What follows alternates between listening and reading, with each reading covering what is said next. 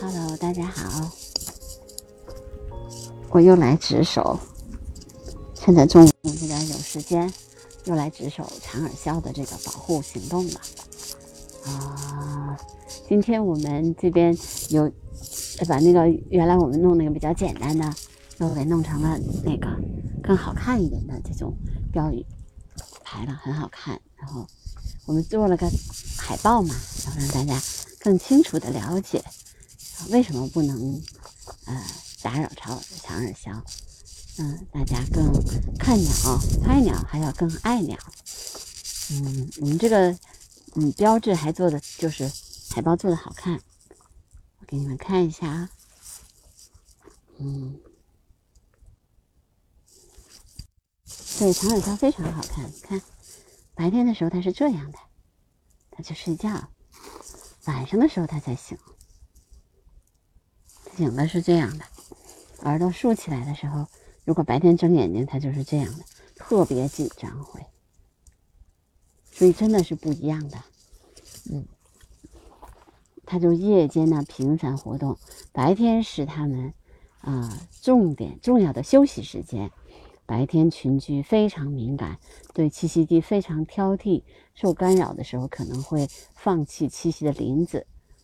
那么就是我们说它已经保护栖息的地方已经很少了，所以让大家拍鸟爱鸟，而且吧，它还是啊。北京国家的重点二级重点文物保护动物，啊，它的身体蓬松呈椭圆形，啊，耳朵呢是耷拉着或者半竖起来的状态。但是如果它要是受到了干扰的时候，应激状态使身体收缩成长条形，双眼圆睁，耳耳语竖起。所以我们就是，呃，就是这个照。这个海报呢，是由通州市园林绿化局、北京市北京副中心爱鸟会还有猫盟一起来做的。那么白天飞行，嗯圆睁大眼就属于受惊扰的状态，所以我们的原则就是坚决不能惊扰它们呐，让它们好好的睡觉。嗯，就是我今天下午来值班呢，也是为了这个目的。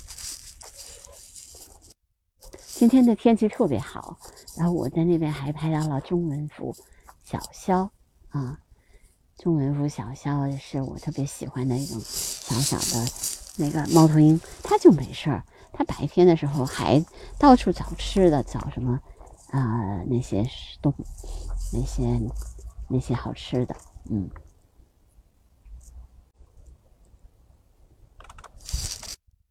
反正我们的目的就一个。不能让来他们打打扰他们的休息，所以这边呢其实是派了一个保安跟我们一起啊，跟我们一起来保护。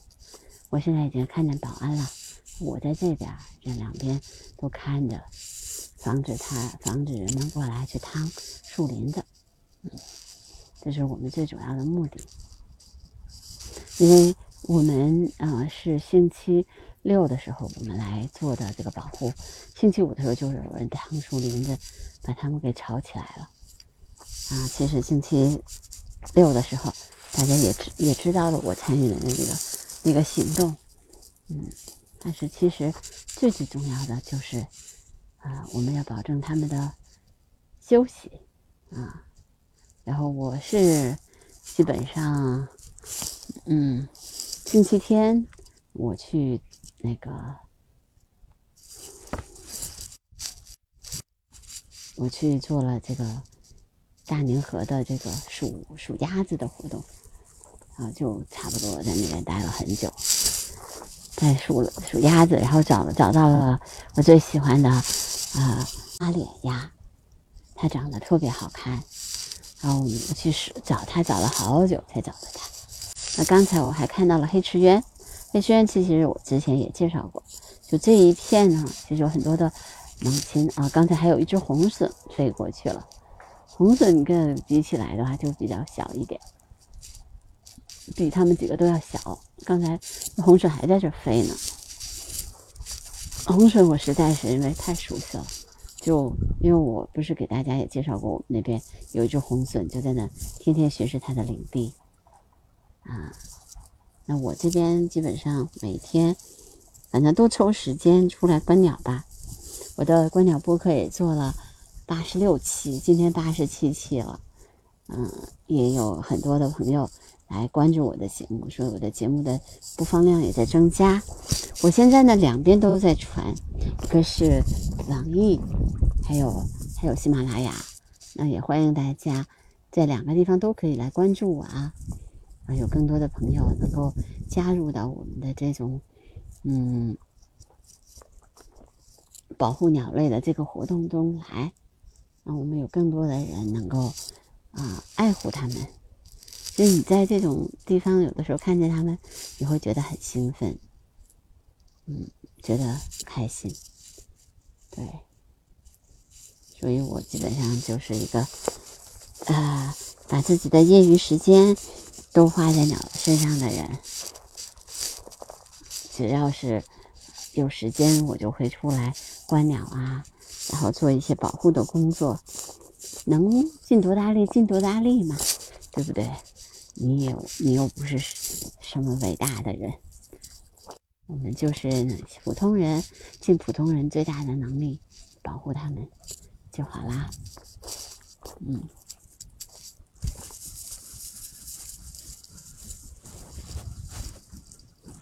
要是我们两边其实都看着人，就让他们没有人可以来干扰他们。嗯，待会儿我会把这个照片发到我们的这个这个圈子里面去。其实喜马拉雅的圈子挺有意思的，啊，圈子里的就是朋友都可以啊发自己喜欢的关于鸟类保护啊，还有关于自然观察的一些东西。但是有的时候很奇怪，有的地方的信号就不太好，有的时候就发不上去。但是我看到很多朋友都发上去了，觉得很开心。嗯，保安大哥过来了。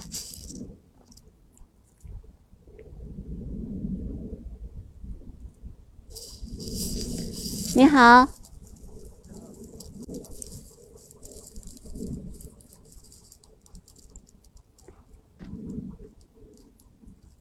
辛苦啦。看那边有个凳子。啊？我刚才我过来的时候，我看那边有个凳子。啊，有个凳子。啊，就在那个栏杆里看。是吗？你去看看呗。嗯，哎老坐老站着，也得有点累。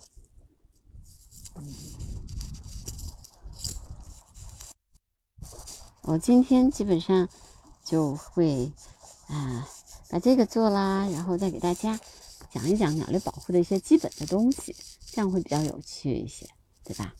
啊，呃，其实。呃，我有一点想跟大家说说的一件事儿，就是如果呃想跟大家说一下，就是如果你们那个看到了鸟，比如说一个小小的鸟，你要救助它，怎么救助？就是第一个，千万不能用鸟笼子。如果它比如说它躺它在它在地上受了伤了，千万不要用鸟笼子装它。因为鸟啊，百分之八十的鸟只要进了笼子，就会拼命的挣扎，然后就会受受到双重伤害。而且鸟笼子它是它是那个那个开放式的，鸟儿更容易受到惊吓。那这个时候你要用什么呢？